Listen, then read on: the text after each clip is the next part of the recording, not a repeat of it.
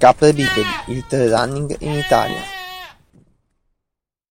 Buongiorno trailers, benvenuti in questa nuova puntata di Caprebipedi. Un po' in ritardo, vi chiedo profondamente scusa, ma ho avuto un po' di cosiddetti casini tra lavoro eccetera e il podcast è arrivato con qualche giorno di ritardo. Voleva essere il podcast a cavallo del mese con gli appuntamenti e invece è arrivato qualche giorno di ritardo. Cosa c'è stato questo mese?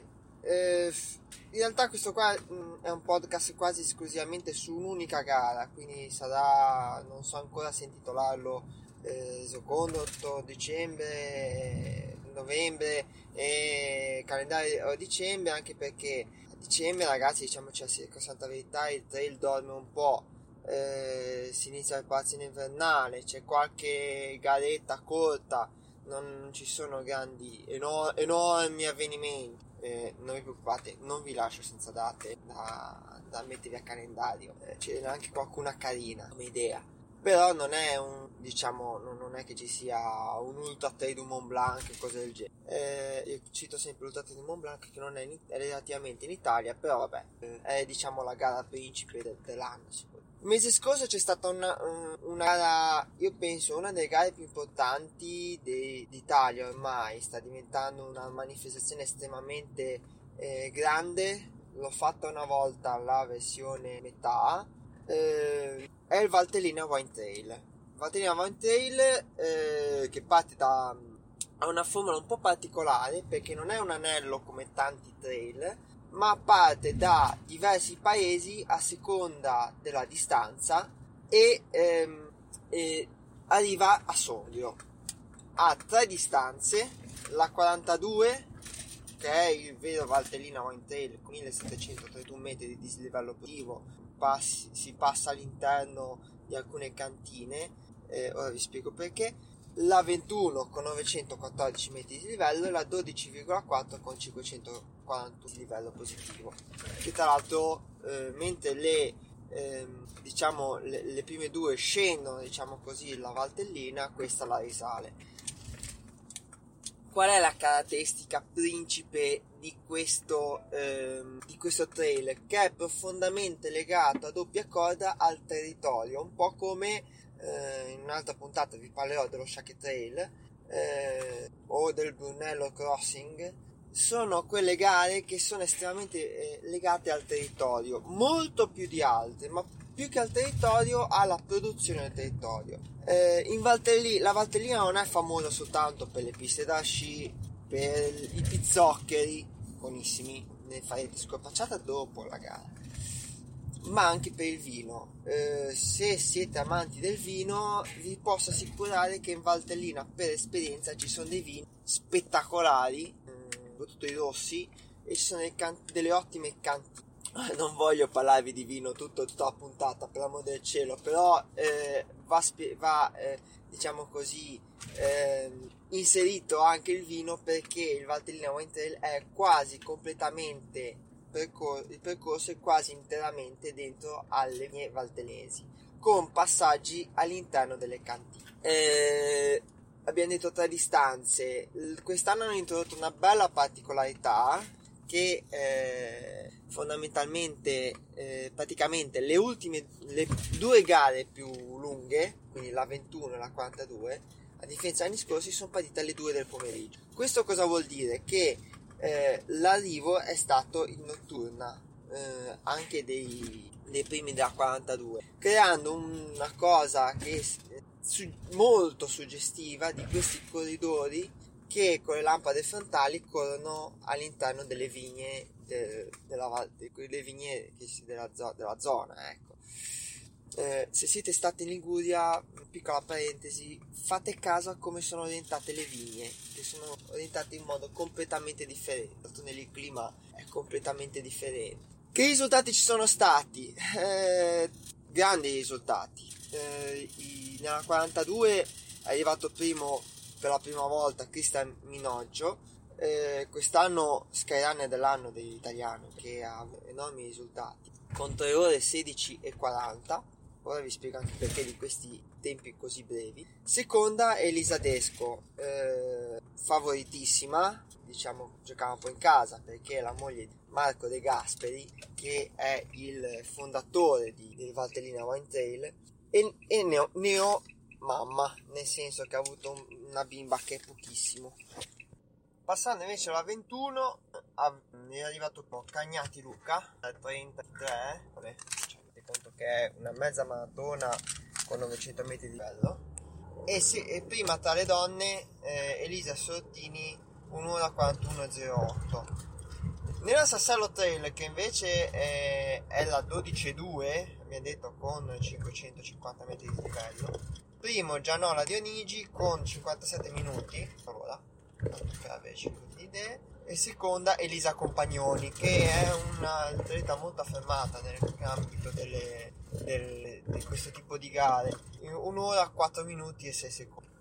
Ora, il Valtellina, sinceramente parlando, è una gara che va fatta, secondo me. L'ho fatta, sono sincero, non è il tipo di gare che faccio io, mi piacciono quelle con un po' più di slivello, però bisogna mettere una cosa: a livello scenografico è qualcosa di spettacolare, veramente. Io ho fatto la mezza, la 21, sono passato soltanto in una cantina, ho amici che hanno fatto la lunga, sono passati in più di una cantina, sono passati dentro, cioè ne fai di dita per tutta in mezzo a queste meravigliose, e questo è uno solo dei motivi. Secondo me il Valtellina andrebbe fatto. Ivo è Paco Gara, vabbè, molto mangereccio, diciamo così, di bevute. Portate a casa una bella bottiglia, almeno quando abbiamo fatto noi, abbiamo portato a casa una bella bottiglia che poi ce la siamo fatta con sommo piacere e sommo gaudio. Terzo motivo, è una gara che non è estremamente impegnativa, è molto corribile. Per chi inizia può essere un'ottima prima gara. 21 km, anche fare la mezza 21 km con 914 metri di livello, vi posso assicurare che è molto corribile, sono molti spazi in cui si riesce a correre, quindi anche chi è abituato a correre su strada o non ha ancora mai diciamo, questo dove va? Al solito sto guidando mentre registro, di Somma Scuola, di altri podcaster che fanno questa cosa. Diciamo è molto corribile, non ha grandi dislivelli, non fatemi ingannare dai numeri, 900 metri di dislivello non è una cosa così impossibile, e quindi è un ottimo prima gara. Ha un unico difetto, secondo me, che essendo a novembre può capitare, come l'edizione del 2016 in cui ho partecipato io e come l'edizione del 2018, questa qua ultima, che si possa beccare pioggia, ecco, bisogna partire un attimino attrezzati anche per quello, se no altrimenti è una gara fattibilissima. Il clima nella Valtellina non è eccessivamente freddo, nonostante novembre, diciamo una normalissima corsa invernale.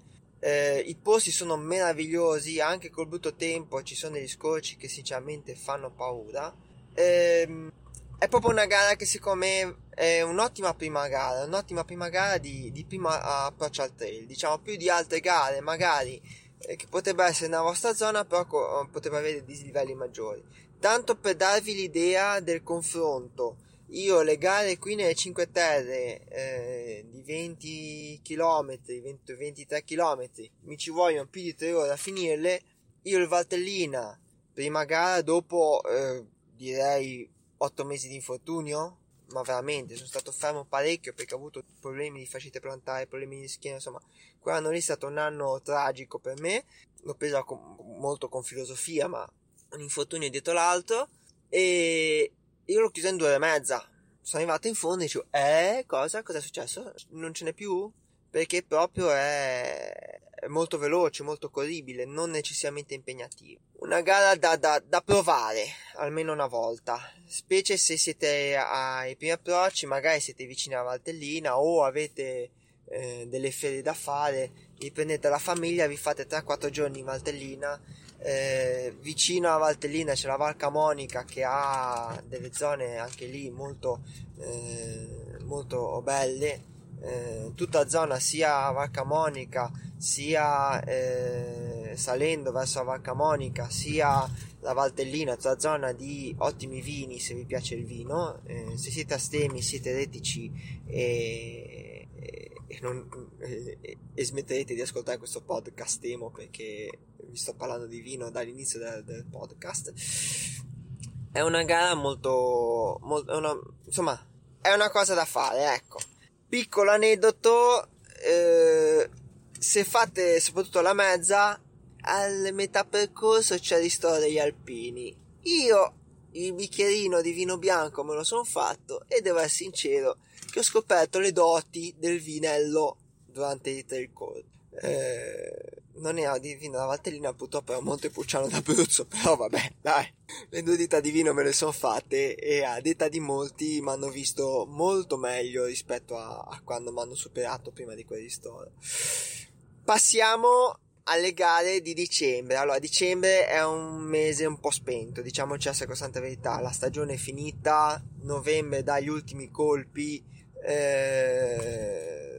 date un po' più importanti si hanno a gennaio, poi ne parleremo, c'è una data impegnativa per chi vuole tentarla, ma poi ne parleremo nel prossimo, a cavallo del mese. Cercherò di farlo magari prima dell'ultimo dell'anno, così farò gli auguri e vi parlerò di questa gara che non ho fatto, ma è considerata una gara estremamente dura anche per il clima. Vi faccio uno spoiler del Trail della Bora, tanto per darvi il nome e sapere cosa vi aspetta. Per il resto, dicembre di solito si inizia la preparazione invernale, una preparazione più di qualità, di potenziamento muscolare. Ci si ferma anche un attimino perché magari se avete fatto l'ultima gara lunga, la 42 a Valtellina, insomma siete ancora un attimino, oppure qualche altra gara a fine novembre, vi fermate anche una settimana, ecco, tanto per recuperare a livello muscolare, per staccare anche un attimo, per rilassare un attimo i muscoli. Le date sono poche, ve lo dico già, si parte dal, purtroppo c'erano delle gare anche questo fine settimana, mi dispiace, mia colpa, non sono riuscito a fare una puntata in tempo, ho avuto un po' di problemi. Partiamo quindi dal prossimo fine settimana, 15 dicembre, che a Torbo, in provincia di Trento, c'è, diciamo, l'unica gara lunga del mese, che è il Garda Trentino Christmas Trail, una 30 km, 1200 metri di livello, anche questa non impegnativissima. Diciamo a dicembre si accorciano molto le distanze, dicembre e gennaio sono i mesi del Winter Trail, il Trail della neve, questo non so se si becca neve, non si è altissimi di quota, quindi un po' di neve magari si riesce a beccare se vi piace. Il giorno dopo ci sono ben due appuntamenti, allora, questo abbiamo parlato del Nord Italia, il 16 a Palazzolo sul Senio, in provincia di Firenze, c'è il Winter Trail del Senio, ecco appunto i Winter Trail, 19 km, 1000 metri di dislivello, non impegnativissimo, ma d'altronde questa è una stagione in cui non si può pensare di fare grandi prestazioni, grandi distanze, a parte i pazzi dei Trail della Bora. E lo stesso giorno, al sud, a Corleone, in provincia di Palermo, c'è il Trail della Ficuzza, 23 km, 910 metri di dislivello, anche questo se abitate al sud è un'ottima prima gara, magari se avete ancora un po' di allenamento, siamo a metà dicembre, uno può provarsela. Altre due gare interessanti, il 22 dicembre la 3 ore del Panettone a Groppallo, in provincia di Piacenza. Allora, la 3 ore del Panettone è una cosa un po' particolare, praticamente è un circuito da 4 km, 3 km e 7 più o meno, 200 metri di dislivello. Fondamentalmente si fa, normalmente le gare sono un tot di chilometri, vediamo quanto ci metto, qua ho tot tempo, quanti chilometri faccio. In parte è in notturna, per cui chi sfocia dopo le 4 e mezza si va con la frontale. È una soluzione particolare, molto divertente, ognuno va alla sua velocità, ovviamente farà i suoi chilometri, però è una cosa che se siete in zona si può provare, diciamo è una versione mini delle famose 24 ore, 12 ore eccetera. Il 23 ultima